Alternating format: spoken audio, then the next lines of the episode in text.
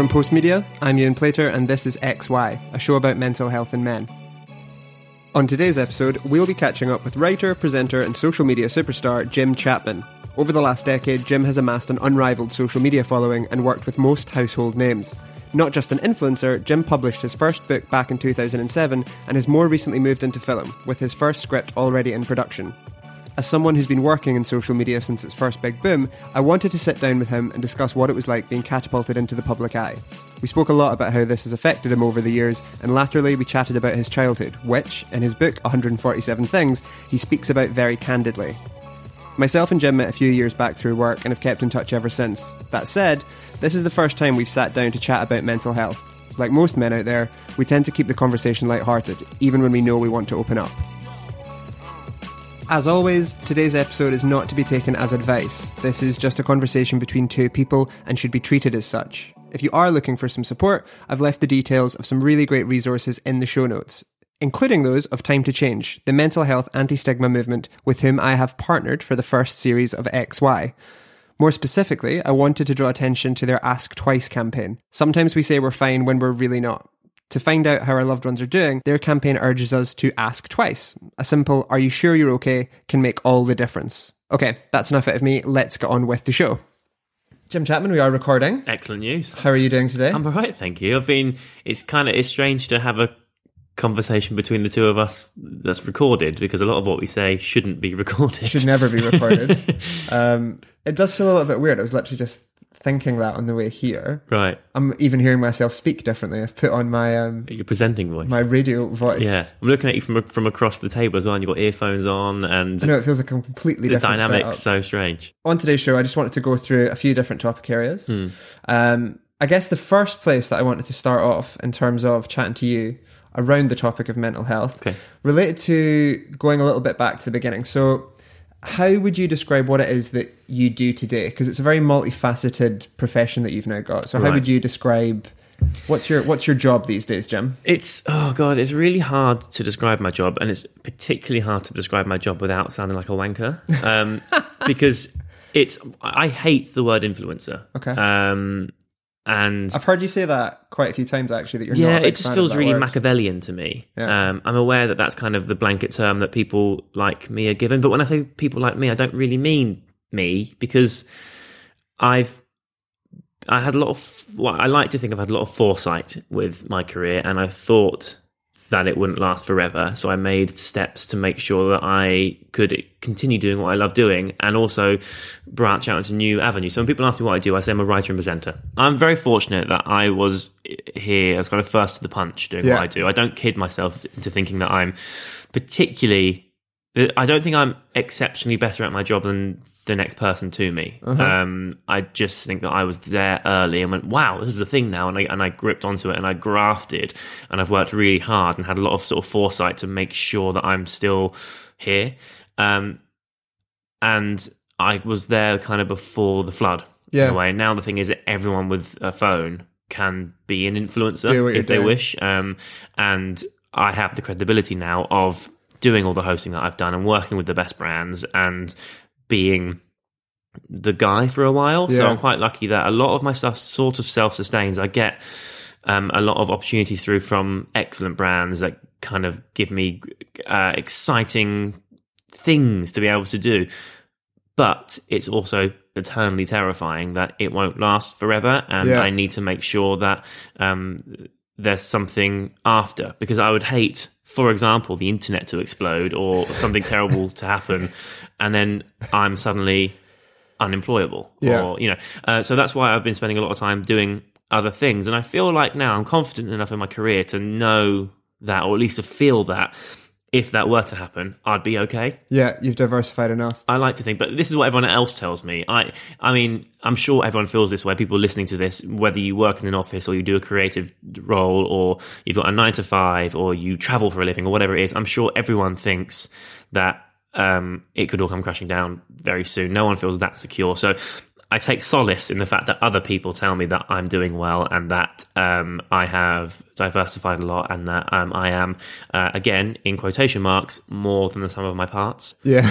I guess um, there's like a little bit of a um, an interesting comparison in what you say though, because I can remember back in yesteryear at the the kind of the dawn of socials, the genesis of it all. YouTubers there was this kind of weird couple of years where there was these big conferences and mm. thousands of teenagers were swarming you guys and it did look from the outside uh, like the Beatles. You know, like there was this there was this Yeah. bizarre thing where you guys were just kids yourself, mm. but I don't know. Listen, I loved that Yeah. as well. I do. Who I? I have no sort of. Um, I look at it now with sort of nostalgia, and it was such a wonderful time. I was really fortunate again to, to be there at the very beginning, and there was a group in America and a group in the UK, and I was uh, in the group in the UK who sort of pioneered it in a way. And it was so exciting to be the first people ever to like sell out um, venues and Yeah. have people literally scream. I remember being in canada. We did a tour of america and canada and we sold out the venue. And the security at the venue had no idea who we were as you know why would they Yeah. um, what I didn't realize is that everyone else in the venue did know who we were and were kind of massive fans. I remember getting escorted to the car, but security didn't take us through the back. So a crowd, so it must have been like four or five thousand people, just came charging at the car, and we were all just stuck there, and they were like shaking it. And I- have to be honest, I thought it was really cool. I was like, oh my god, it's like being in a boy band. Some of the other people were a bit scared because. You know, it is quite a scary situation. Yeah, yeah, yeah. Um, but that for me was a time when I realized, and I was like, wow, it's a little, not to the same level, but it's a little like Beatlemania or something. Like people kind of lost it, and it was cool. That being said, I'm very happy that time's over. It has definitely affected me in that way. Yeah. Kind of being, I, I often feel like I'm being watched, even if I'm not. Yeah. You know? How do you deal with that? Because I guess you've been very jovial and lighthearted about it, Yeah. but from the outside looking in, the idea of not being able to go to the shops in my trackies Hmm. would really annoy me. Yeah, I mean, honestly, since I've been an adult, it's been the case. Yeah. In a way, I started doing this quite young, but I moved to London when I was 24, 25 maybe. Yeah. So since since I um, and before then it happened because I actually I moved to London because I had to move out of Norwich because people were found out where I lived and Right. were, and I was thinking, oh, do I stay in Norwich um, and keep commuting back and forth, or do I just go to London? And then people found out where I lived in Norwich. I'm like knocking on the door and were throwing sweets over the fence to my back garden. Sweets. Yeah, through, I mean, it could have been dog poo, couldn't it, or bricks through the window. So quite sweet, Yeah, yeah. it's nice. Um, but it got to the point where I was thinking, well, I need to move anyway. So do I kind of make the move and go to London? So obviously, it was kind of career defining go, Yeah. heading here because I, I could be much more reactive to the work. But it was a symptom of what was happening in a way. I, I, I wasn't planning on moving right then and there, but people found out where I lived and kind of felt the need to go. Yeah. Um, because Because I guess social media, um, in one way or another, is about human interaction. Yeah. But it's human interaction on mass. And if you have 2 million followers, then that is on mass. yeah. How has that impacted you in terms of, or has it potentially not at all, but genuine human interaction in life? Has it, has it kind of left a mark on you insofar as Um, IRL is tougher or not no, so much? I'm I'm actually much, but it's taught me a lot. I I think there's a massive difference between someone like myself because I don't like the word celebrity or famous around myself because Yeah.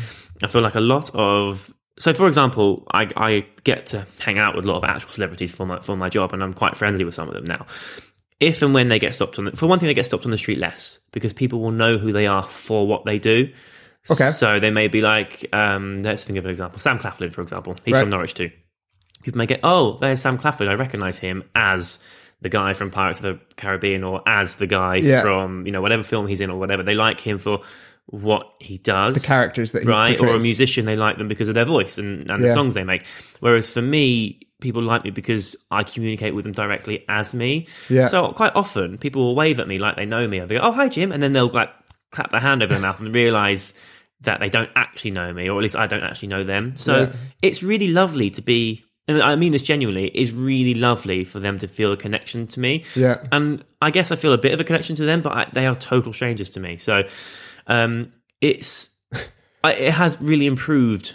I was very shy before doing this as a job. I was younger, so maybe part of its age, but I definitely attribute a lot of it to my job. Doing, especially when I started doing it, I always say it's a really anti a really anti-social way of being social. Right. So essentially, I could stay in my bedroom all day, but reach millions of people, Yeah. but just by talking to a camera. So I don't Yeah. actually have to, to talk to another human being. Um, but then you get to the point where you start getting offers. So someone goes, "Hey, come to London and have a meeting with me. Let's go do brunch." Or um, you know, a brand goes, "I'll send you some stuff." So at some point, you have to meet Go people outside. in real life, and I think that is where a lot of a lot of influencers sink or swim Right. because especially in the early days because it was nerds who were doing it we a lot of people who started doing it had no friends Yeah. that's because you know when we first started doing it it wasn't really a thing to be doing because everyone else my age would have been out with their mates in the pub or skateboarding or causing mischief or whatever Yeah. they were up to but they would have actual friends i didn't have that many friends oh but don't get me wrong i wasn't lonely but i didn't have loads of friends and so it was a way of me communicating with people. Yeah. Um, I wasn't so good at doing it one on one in in reality, but it got to the point where I had offers, and I was like, well, I'm either gonna not do this, or I think I kind of grasp onto where this may be heading and start actually talking to people. And now I host events live, and I talk to like Harrison Ford Yeah. on on stage. So kind of it's it's changed me as a person and I'm much more confident now. Yeah. You know? So leaving the proverbial bedrooms easier and easier than it used to be. Yeah, it is. It is. And actually I'm at a stage in my career now where I'm more comfortable than I ever ever have than I ever have been before. I have again lots of people recognize me, but it's much less is- uh, you know, I actually I texted my girlfriend the other day because someone cried. It's been the first time in years that someone cried at me because it used to happen all the time. Nice. And you know, I, I'm not saying this to sort of sound really cool or anything, but it's just that you know Yeah, the, way, the way it was. And I texted going, "Oh my god, I had my first crier for years," uh, and it brought me back to the days when it was like being in a boy band. Yeah. Um, but you know, like with a boy band, they grow up and the fans get older with them, and, Yeah. and the fans they get boyfriends, girlfriends, jobs, careers, lives. They move on with their stuff, and then you are less important to them. So now that tends to be people will either see me and nudge their mates, or they'll take a picture of me from across the room, which that that does annoy me actually. Yeah. because I'm like, if you want a picture, come and ask. And I think with growing up as well, um, I think it would be no. I think you would probably agree, if not definitely agree, that your content's grown up with you. You've Yeah. Mm. changed massively, and not just you, but I think that for me, initial YouTuber vlogger fandom, it was guys jumping in bathtubs for the beans and Mm. Yeah, like yeah, doing. Mm-hmm. all like I'm going to dye my hair pink for the day challenges and all that kind of stuff. Whereas your content's become way more editorial and sartorial as you've gotten older. Mm. Um, one video in particular that came before the recent um I don't want to say a trend because that's quite flippant, but trend of men being more open and honest Mm. was you actually published a video where you spoke about your mental health Right. really openly on YouTube. Yeah. Um what was the what was the motivation to do that? Because men don't Yeah. share. For me, it's not something I've, I've ever really been shy of. It's just something I'd never mentioned because I didn't realize how important it was. It was I'd actually. So I've been seeing a therapist for the last like six years or so, maybe a little bit longer. Um, and I actually am in pretty good mental shape at the moment because I, I've been doing it so long. I now talk to her once every, maybe once a fortnight, once a month, depending on kind of what's going on. But at this point, it's kind of mental admin Yeah. just to get things down and out of my mind. But for a long time, it was much deeper than that. But but every once in a while, I'll have a moment where I'll feel really shit, basically. And my what I tend to do is go into myself. I don't want to talk to anybody. I don't want to be around people. I just kind of disappear for a bit. And I went through a time where maybe for about a fortnight, I just felt like meh.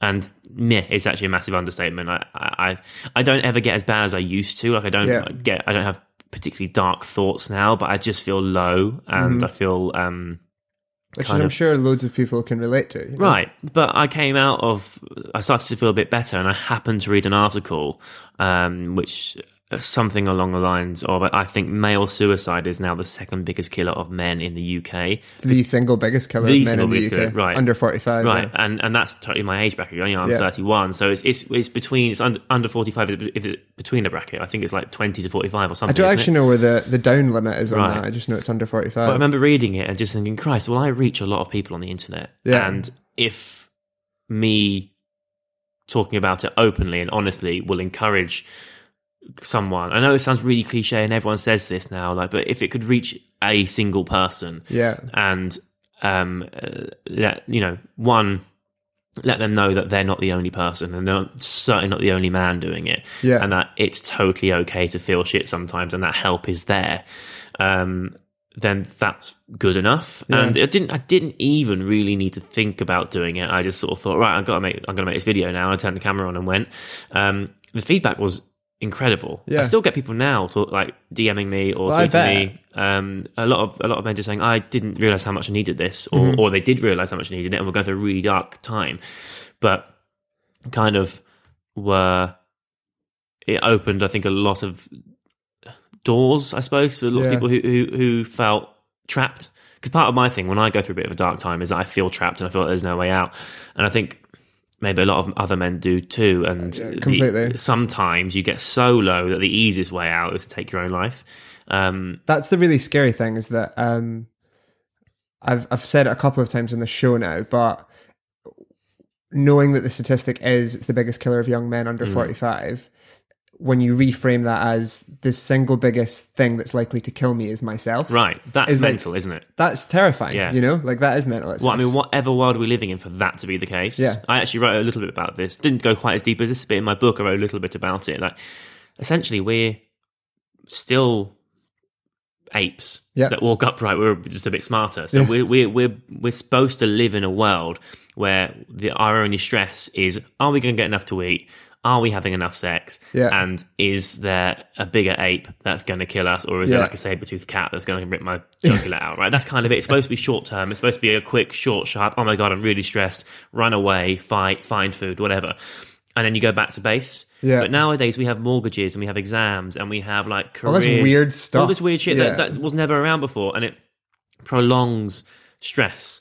And we also have weird connections that we make based on our childhood, or not even our childhood, based on things that happen to us. But we make connections, and then we continue operating in that way. So a lot of the this is why I don't like giving advice about it because I know that whatever sets me off may be the opposite for someone else. But Yeah. a lot of my things stem from my childhood, um, and at the time when I was a kid, the coping strategies I had made sense. But as an adult, I bring them into my life, and all it actually does is take me away from people when actually I need people to to help me through. Yeah. Um, so it's really important, I think, to challenge that. yeah Um, and you know, me making that video, I think opened enough eyes or enough ears or whatever it was for people to go, oh, you know what, I, I, that's okay that I, I feel this way, and he does too. And there's, I'm doing what I do and doing it at the level that I do with lots of followers. I guess I, I'm very fortunate enough. And again, going back to that thing about celebrities versus people like me,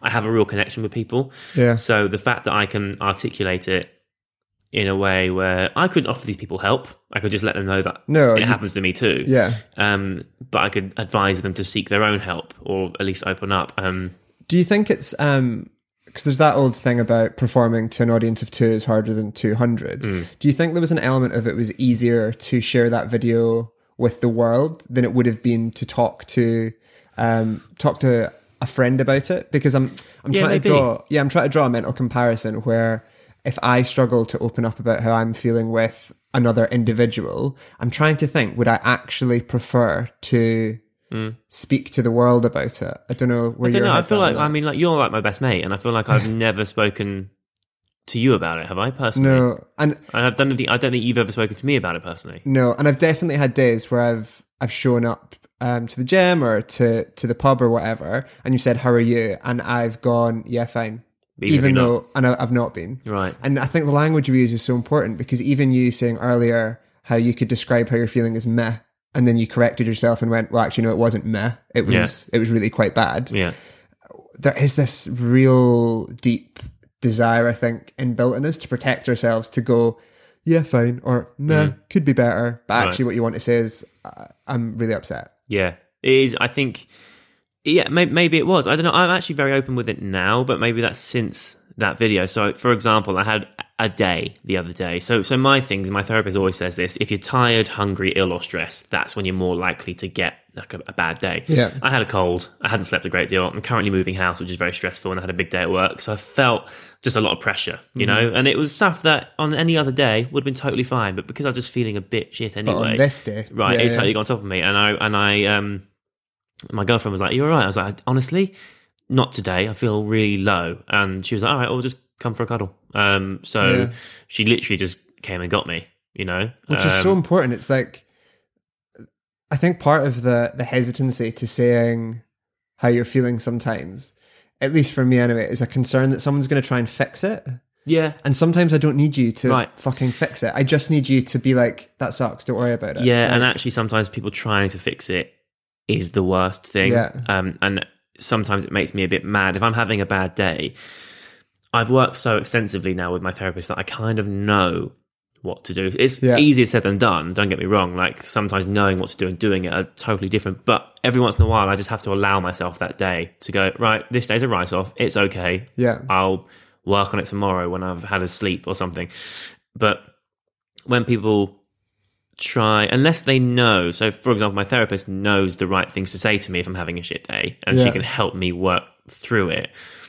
But if somebody else sort of rationalizes it for you or because what we all do is we put our we put someone else's thoughts in our own head yeah, right? Because that's our only frame of reference. How, like, if you're having a bad day, I'll be like, "What are you worried about?" Because it what worries you wouldn't worry me. Yeah. So I'll try and rationalize it for you, but I would be so far off the mark Mm-hmm. because it's not the way your mind works. yeah, So what you'd probably, if you're me, because that's just what I do, I'd go, I'd go, yeah, yeah, yeah, you're right, and I'd appreciate your effort, but I'd also be thinking, fuck off, you're totally wrong. Do shut up. yeah. Um, Absolutely. Because it's it's one of those things that I've had situations where I've got myself really wound up about like spilt milk, quite literally Right. spilt milk or spilt soup, or I've dropped a sandwich. And if you were to ask me what's wrong, the answer would be I've dropped my sandwich, or I've spilled my milk, or Right. I've dropped my soup. But if your solution to that was, well, clean up the soup or buy some new soup, I'd be fucking livid at you because it's like, well, no, obviously this is not about SIP, you Right. know? Um, so yeah, those solutions aren't always yeah. the most helpful thing Some, to, to sometimes offer. you just sometimes um, the person that you're talking to just needs to listen and sometimes the person who's talking just needs to talk Yeah. and get it off their off their chest if it's particularly bad then you know i fully encourage therapy for for everyone even Yeah. if you're actually I remember when i first started and i can't remember how we talked about it we sort of mentioned how you know um, everyone needs someone to talk to and i went not me i'm totally fine and she just sort of said to me you've got your stuff you've Yeah. got your stuff i know you do and i was like whatever then i went home um, and i remember talking to her going do you think i've actually have got my stuff Have I got stuff? and my ex was like, "Yeah, probably. Don't worry about it." But it really played on my mind, so I, so I booked him a session on my own, Yeah. and um, it unravelled. And it, it's one of those things where it, you know, it sucks to say this, but for me, it got worse before it got better. Yeah. because you have to be aware of what you're doing. You have to pick that scab. Yeah, not what you're doing wrong. Wrong's the wrong word, but you you have to be aware of the way your mind currently operates, Yeah. so you can start challenging it and make new connections and start doing things in a slightly different way. And that awareness sometimes is frustrating because you know you're do, what you're doing isn't productive, but you can't not do it until Yeah. you learn the techniques and you learn sort of new ways of thinking. So for me, it's kind of double edged sword that my job is wicked and I have the best time doing it and I get to be really creative for a living and it's so amazing, but it lacks any security. And one of my things is I, I feel like I'm treading water constantly. Yeah. Um, and there's a balance there. Yeah. Sometimes the balance is squiffed and then every once in a while I feel like I'm drowning, you know? Yeah. And that's, it's taken me a long time to sort of come to terms with that, but also learn to to readjust slightly so I know how to kind of function when I'm feeling that way. Yeah. You know, and um, use that to to kind of drive me. Or or sometimes, well, another one of my things is because I feel like I'm drowning, I don't take time off, which Yeah. then exacerbates the issue because I'm running on empty, Yeah. and I feel worse and worse and worse until suddenly I'll just kind of have a bit of a Bit of a car a crash. breakdown or a car crash moment, or I just totally go dark and don't talk to anyone. So actually, now I, I have to allow myself time off, which just goes against everything I've ever learned. Yeah. you know. Um, but I again, it comes with practice. Yeah, totally. know? And giving yourself that mental space. Yeah, it's it's for me, it's really important. And again, it won't work for everyone, but I now have have learned enough about myself that I'm better. I still have a lot of work to do, and I'm still kind of I- I'm quite zen most of the time, but Yeah. I still have moments. And, You've always struck me as that. You've always struck me as a very like put together Zen guy. Yeah, I'm, well, I'm much more chill about everyone else's shit. Yeah. you know, um, and I'm. I think I'm a good listener, and I get part of that. I guess it's because I've been seeing someone for so long. I'm quite good at um, sort of not giving too much advice. Yeah. Um, and I I tend not to let the little stuff get me. But you saw me just before this podcast. Yeah. I'm having a bit of a meltdown because I've got quite a few things to do today. Yeah. So I'm moving house, so I'm looking at all the house stuff, like decorating, but I'm not sure when I'm moving house yet because I'm waiting on my solicitor. So everything's got a question mark, but then I've got to find a builder and I've got to find, you know, lots of little stuff. Yeah. Plus then my job as well. So it's that sort of thing which is just kind of weighing me down a little bit today. So I feel a bit like, but what I know is that after this, I'll do a little bit more. So I've ticked a few boxes. Yeah. So I know I've done enough that I can then sign off for the rest of the day. I'll do I'll do a workout, and then I'll just chill. Yeah, totally. And I think that is the thing, isn't it? It's like in the moment it can feel really overwhelming, but hmm. actually it's just the foresight to know like, look, this Right. is going to be okay. I just need to like, Right. And in reality, the things I'm doing are picking a kitchen that doesn't exist yet. Could be worse, you Right. know? Yeah, Yeah, yeah, yeah. It's nice. It's not like I'm starving to death. But that's what, again, it's really important. I think a lot of people have sort of guilt about mental health. Mm-hmm. They're like, what have I, 'cause, you know, look at me. I, I have a very cool career. I earn good money. You know, I don't, I haven't bought clothes for God knows how long because I get them all sent to me for free. You know, I, I have a really charmed existence. And I felt really guilty to begin with about having a bad day. Yeah. I'd be thinking, well, there are people out there who are literally starving to death, or Yeah. they're living on the breadline, or they're living in a house that they can't afford, or Yeah. whatever. What, what's my excuse? And my therapist is like, it doesn't matter. You live in your world. You're in your head. You're not in anybody else's. Yeah. You're entitled to feel, Feel bad. shit, you know. yeah. So yeah, there is sometimes I have a bit of a reality check, and I go, well, listen, picking a kitchen isn't the end of the world. But then I'm like, yeah, but I'm entitled to feel yeah, totally. worried about it, and I recognise that. So now I have to sort of take the correct steps to start feeling better. Yeah, completely. Mm. Um, I think one thing I did want to talk to you about um, was your book because you're a published author, 147 things. Mm. Yes. What, how would you describe that book? Um, my the book is kind of about just stuff that I find fascinating. Yeah. With a little bit of uh, anecdotal humour in there, Yeah, yeah, and yeah. Um, and just kind of general kind of mischief. Yeah. I like to think, but it's one of those places, one of those books that you can pick up and open at any point and just find lots of just. I, I It's a very coffee table. It is kind of a coffee table, but I yeah, find. yeah, I- you I've- can kind of just learn a thing about an ape's fur or some Totally. weird. Yeah, I've I've just always found like what if is something I ask myself quite a lot on, on how like what on earth was the first ever living thing? You know, how did Yeah, we go yeah, from yeah. like sludge and to this. to to you know sentient beings? It's bonkers. Yeah. Um. So yeah, just. Just the world we live in fascinates me, and it always has. So, Yeah. um, things like the fact that lobsters could essentially be immortal, you know, uh, if they didn't die of disease or get eaten, uh, and it wasn't for the fact that they'd crushed themselves to death in their own shell, they could live forever. Yeah. They don't have these these things in their DNA, in their DNA called like telomeres, which kind of are like the shoelace, you know, at the end of a shoe, Really? yeah, you know, at the end of your um, shoelace, you get a little plasticky bit, Yeah. so it stops it fraying. They don't have that, so they can essentially keep replicating their DNA forever and could potentially live forever if it wasn't for the fact that they shed their shells and eventually they get too large to get out. So they end up getting scar tissue and then we'll just sort of suffocate in there. How horrific. Right.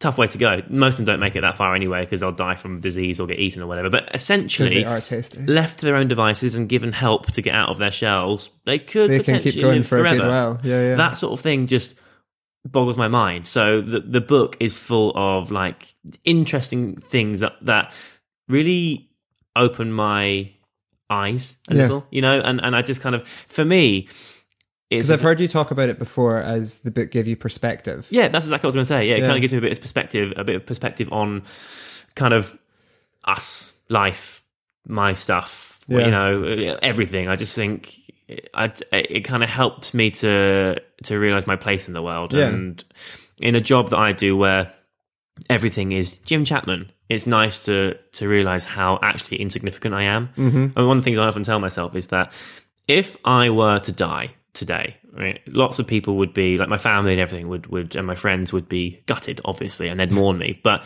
my audience would be like, "Oh, that's a shame. I liked him," you know, and they might be feel a bit sad because they've connected with me in some way, but their lives would go on. Yeah. I'm not that important. So if I don't upload a video, or I don't upload a, uh, an Instagram, or I don't go to an event one evening, the world continues to turn and Yeah. no one's sitting there. It's not like if, if I don't go to, uh, let's say, I don't know, a GQ Awards event, not like the entire world's going, where's Jim Chapman? Yeah. You know, no one cares that much. If I do go, they're like, oh, there he is. He's wearing a suit. He looks nice.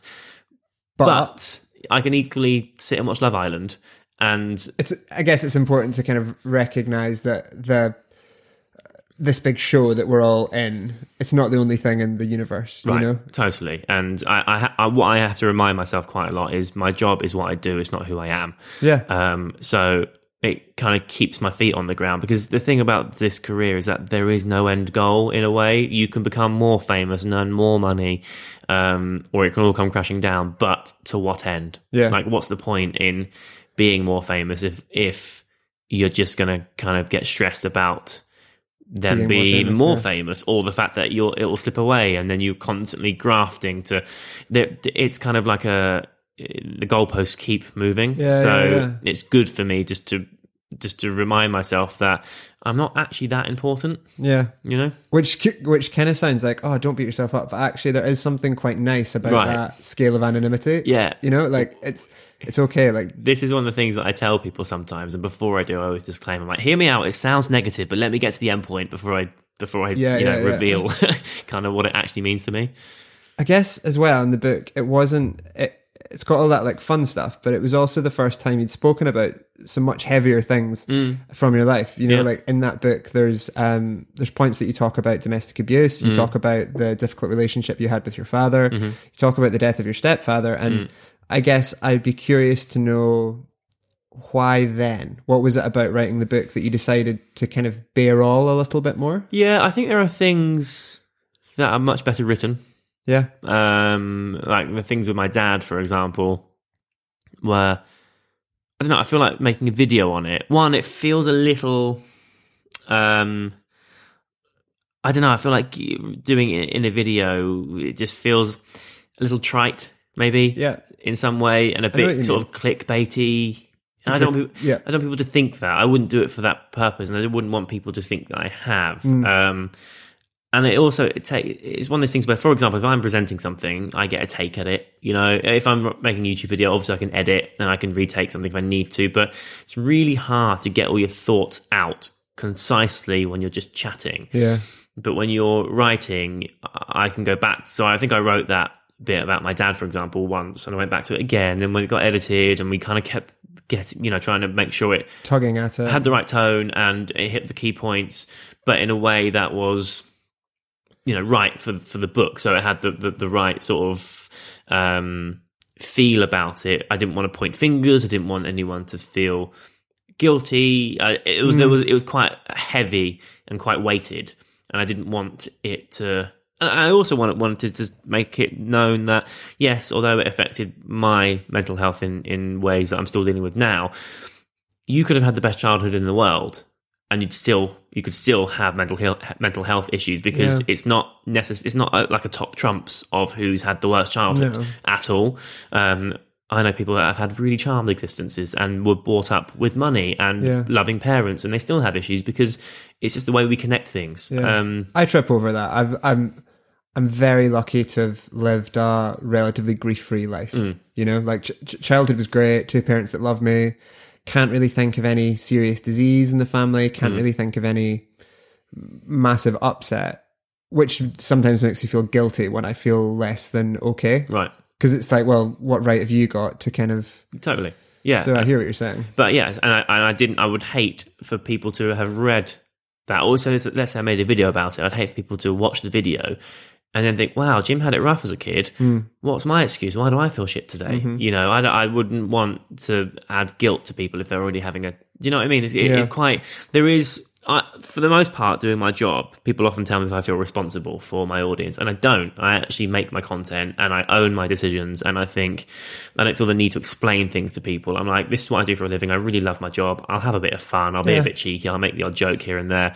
I don't necessarily feel like I'm a role model or a, or a, or, a, or anything like that. A lot of people say that I am, and I'm cool. You know, if they want to put that on me, that's fine Cool. but I don't feel the pressure of it. However, when it comes to people's minds Yeah. and their mental health, I suddenly everything needs to be worded very carefully because You don't want to be a cause upset. totally, I would hate to talk about like how awful my and let me just say uh, for the record, I don't think it was that awful. People have had much worse, you know, and I was although my, my, my dad was not great, my um, big sisters and my mum and my twin brother loved me unconditionally and I never felt unloved. Um, I actually you know we're still to this day my family are super tight um and i actually don't feel like i was particularly hard done by Yeah. um but people could misconstrue that they could watch the video and then start feeling that they've got no right to feel a certain way and, and that's that's not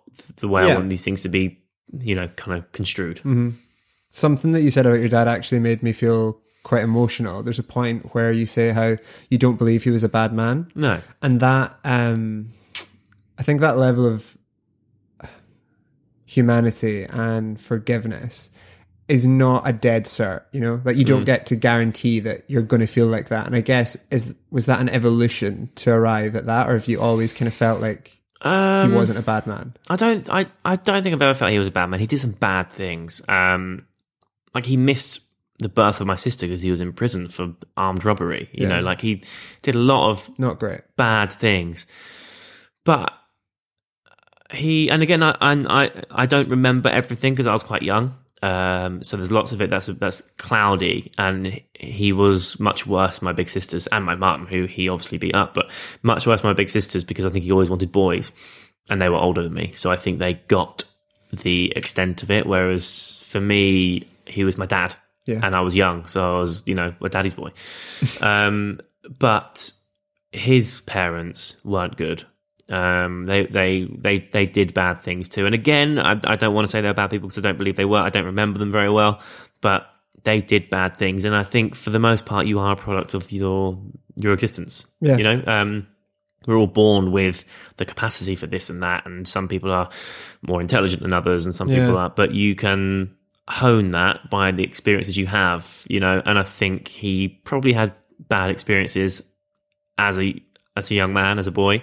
Um, and I think that when he was diagnosed with MS, I think he was a bit of a victim of it. Yeah. Whereas my sister has it, um, and spent two weeks feeling really shit and crying in bed the whole time. But Yeah. then was like, you know what? I've got two young kids. I'm not going to let this happen. And she's so positive about it and so kind of constructive and active about it that she knows if she has a bad day or she Mm-hmm. gets a bit of a, she can feel the signs. She'll just rest.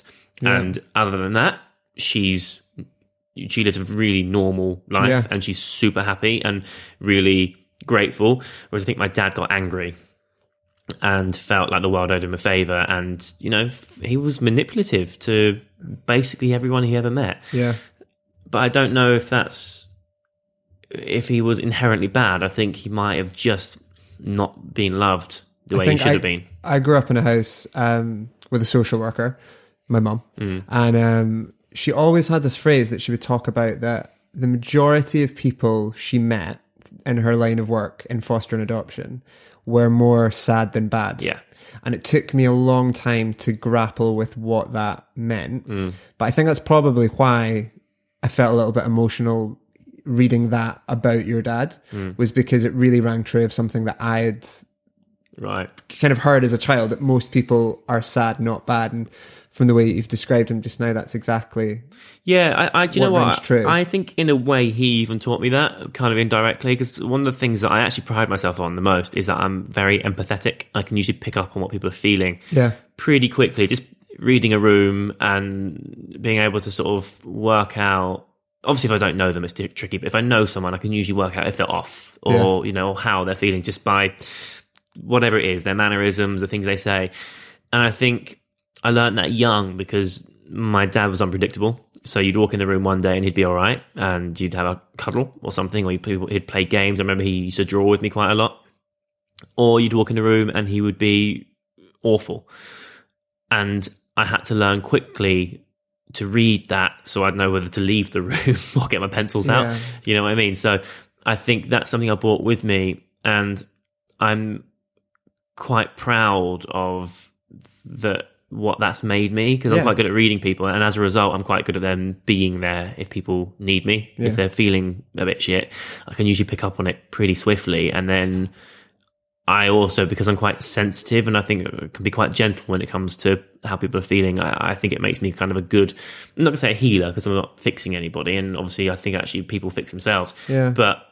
I don't know, Like a support structure, yeah, yeah. because I'm there, there for support, and I think that's one of the things that I, one of the main things he taught me, kind of indirectly in a way, just by his actions. Um, so you know, we all our, our kind of our experiences are what kind of make us you know who we are and these are the Yeah. things that you take with you some of the things you take with you into adulthood like that like me being empathetic are really good some of the other things aren't so one of the things i would do is if i walked into the room and he was having one of his days i'd go and hide somewhere and i'd get my pencils out on my on my own and i'd sit and draw so i was always really arty um, but I'd also just shut myself off and hide in a room. Not hide, I'm, I'm exaggerating. I'd be in a room on my own, just drawing away. Um, and that's something I did kind of out of sight, out of mind in a way. It was safer for me to be not under his nose, so I could get away from the tension Whatever or the was potential that- danger or yeah. whatever it may have been. It was, you know, and that's something I brought with me to adulthood. So sometimes when things get hard for me, I, that's why I shut myself off. Right. Now, kind of more metaphorically than physically going into a different Yeah, room. you don't go away in color, but Right, you- I don't go away and draw anymore, but I will often find myself in a separate room to everybody else, or I will just mentally go, nope, and sort of shut myself off a little bit and uh, go into my own head Yeah. um, and stop sort of engaging. And that's one of the things that I brought to adulthood, which when it's kind of at a four or five is quite good because actually sometimes it's, it's quite, if things get hard, it's quite good sometimes to leave the room and take a breath or something. Yeah. But when it's switched up to a 10, and you think, I can't deal with this, I have to go, and you just Yeah. disappear, and no one knows where you are, no one can even reach you. Because, you know, I remember my ex saying, You're doing it, you're doing it again. And I'd be like, Fuck off, don't want to talk to you right now. And I'd Yeah. be quite, um, just kind of a bit helpless and Yeah. like, and wouldn't want to respond to anyone or just kind of, you know, would be quite dark. Um, and that's when it's not good, you know? So everything I've learned through my childhood are actually things that in the right way, in the right time, at the right level are really good. yeah, But when you, um, when things get on top of you and you let them kind of control you, that's when they kind of eh, become more negative, you know? yeah. And I, I guess like you've you've touched on like a um, a comparison between feeling like sometimes you need to talk to people and other times not wanting to talk to people. Um, I guess I'm just curious, like, how do you know the difference? Is is it just when it's a four you can and a ten you can't? Like, what's yeah, the- essentially, when it's when I, when I don't want to talk to people is when I need to. yeah, That's kind of what I've learned now. So, it- which, which is actually, yeah, for me, it's really bloody difficult. Yeah. Uh, and I'm not sure if people listening to this will feel the same because it because it might again it it might not manifest in that way. But for me, when I want to shut off and when I, when I don't want to talk to people, I have to nip it in the bud and get Yeah. there early. Because if I let it go for another day or so, or I think oh I'll do it tomorrow, then I won't do it. You know, and then I'll be spend a week feeling crap on my own. So when I feel it coming on, that's when I have to start texting people or Yeah. you know reaching out. I don't have to tell them I'm feeling shit because I know that if I am starting to feel bad, if I send you a text and go, "Hey, do you want to hang out?" Just being in your company will kind of help me get back on Yeah, track. So. I don't need to let you know if I don't want to yeah, you know but i also know that i can feel this I, I you know i recognize the signs and i can feel it coming on so i need to be around somebody to help Yeah. pull me out of that funk so you know i might hang out with you i might not be the best company but i know that it will kind of help pull me in the right direction you kind of force yourself to engage Yeah. in more positive behaviors. but sending that text in the first place and then going to meet you for a coffee or something is torture like there's a whole battle before I even arrive to meet you for coffee. Absolutely. You've had your battle that day, you know. Yeah, absolutely. Um, so, uh, you know, it, it, it's kind of that. That's how I know when I need to talk to people is when I don't want to. yeah, Um, and you have to do it. I, mean, I have to do it at the right time. Yeah. Because if I let it go too long, I just will disappear. yeah. And I guess um, last kind of thing I wanted to to talk about was your life's changed a lot recently. You know, Mm. Yeah. Um, yes. Yeah. Even just earlier talking about like buying a house, and you Yeah, mentioned yeah, your. Mm-hmm. girlfriend, and um, it's been a journey the last few months for you. Yeah. Where where's your head been recently? I've been super positive. Yeah. Actually, I'm really, really fortunate that um, me and my ex we had 12 years together, and we're still best friends. We Yeah. just kind of we love each other in a different way now. Um, so it's I spoke to her on the phone yesterday. You know, it's really nice that we we have that relationship. But we also, I think, we both knew that it, wasn't working the way it should. And I met her when I was eighteen, so I haven't really been an adult Mm-hmm.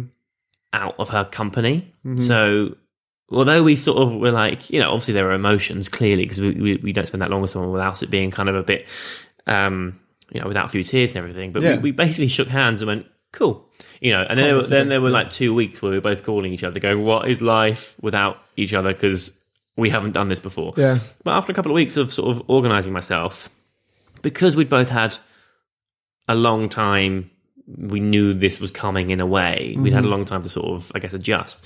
Um, I'm genuinely so happy because I haven't lost anything. I look at it as like a, a success actually because Yeah. we've ticked all the boxes we could tick, you know, um, and we still are very much in each other's lives. Yeah. and it's wonderful to to still have that. And I've got a new girlfriend, and I'm totally in love, and it's so nice to do that again. Yeah. And um, she totally supports me. You know, it's it's it's really It's really great. it's really great. It Yeah. genuinely is. And I, I think I've had the occasional comment, for the most part, people are really supportive.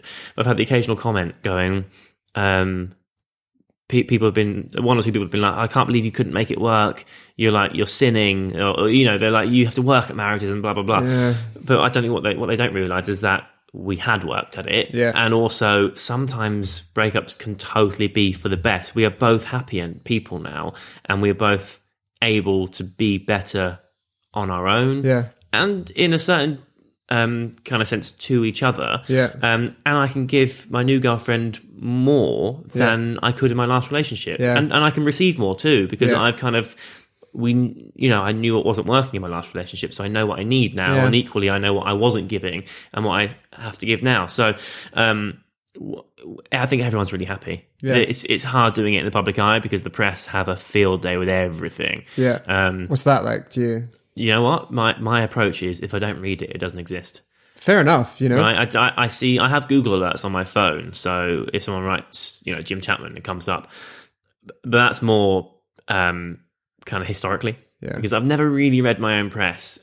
My rule is if I haven't done the interview or the photo shoot, I won't read it. Yeah. If you didn't Um, create it, if you didn't proactively. Yeah, totally. Uh, I always read the things if I'm being interviewed for something because I'm intrigued as to how the interviewer found me. Yeah. Um, and um, they usually pick up pieces, Yeah. like usually in print or, or like a big article online or something. So I'm intrigued as to those things. Or if I've done the photo shoot as well, it's a similar sort of vibe, and I like to see what the shots look like, and I'm intrigued as to how they've structured everything and, and what they say about me. But if it's like tabloids and it's like here I am at an event with my new girlfriend and Yeah. or, or it's sort of we found out that, that Jim's broken up. Um, with, Doesn't matter. Like you know, like what's reading that going to do? I haven't read a single one of them. Yeah. um, and I don't intend to because I, I again I've had ten years of doing this now, so I, I've learned that even if it is the nicest article in the world Yeah. or it's super negative, either way I do not win. Because if it's the nicest article in the world, I still think, oh, I didn't mention that bit, or Yeah. oh, I don't like that photo very much. And if it's really negative, I, I get a bit like, oh, you don't know me at all. So it's not good for me in the same way that I don't look at my analytics anymore because it's not good for my mental health. I just think whatever, I do my job and I go home and I switch off. So I genuinely haven't word, uh, haven't read any of those articles and I totally don't intend intend to. I I'm think that's super really happy. thing, yeah. Right. Super happy being in love with my girlfriend and just staying in your own lane. You know, like you're Right. doing what you're doing. You're creating what you want to create, and you're Yeah. working on what you want to work on. So why does the social commentary around it matter? It doesn't. I, I understand that it's the world I live in and I can't change it. And in a way, I kind of have a bit of respect for it because it has got me to where I've Yeah. got to.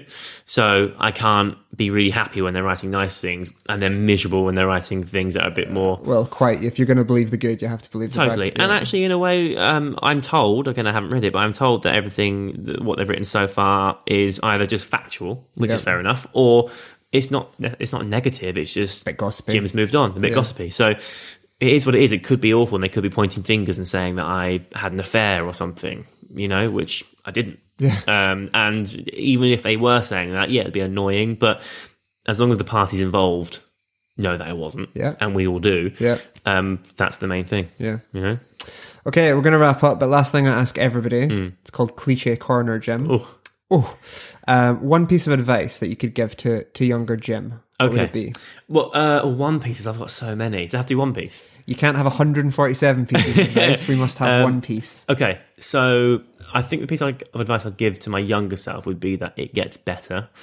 Um, and I mean this both in terms of mental health and kind of the the the, the, the grander scheme of things and how because I was I was not in a good place for a while and now I'm great I'm super happy but also in terms of my physical appearance puberty was very unkind to me and I suddenly I was the shortest kid in school um, I was tiny I'd never had a girlfriend before and then suddenly I was six foot three but I weighed like 10 stone, nine and a half stone or something. So I was essentially emaciated and I couldn't put weight on. And like I had my, my tendons couldn't grow as quick as the rest of my body. So I had this weird sort of limp thing. Yeah. I had to have a brace. Um, I, my body went a bit wrong Yeah. and I was a very ugly duckling. Um, but now I kind of, you know, I, I have the coolest job in the world and people see my face every day for my living. So, um, it definitely gets better. You just have to allow yourself the time to, to sort of Trust grow that into it will. Yeah, yeah. Okay, that's some good advice. Jim Chapman, thanks so much for joining us. Pleasure. us. Thank you. Thank you. You've been listening to Jim Chapman on XY, hosted and produced by me, Ewan Plater. I really hope you've enjoyed the show, and I look forward to seeing you all back next week.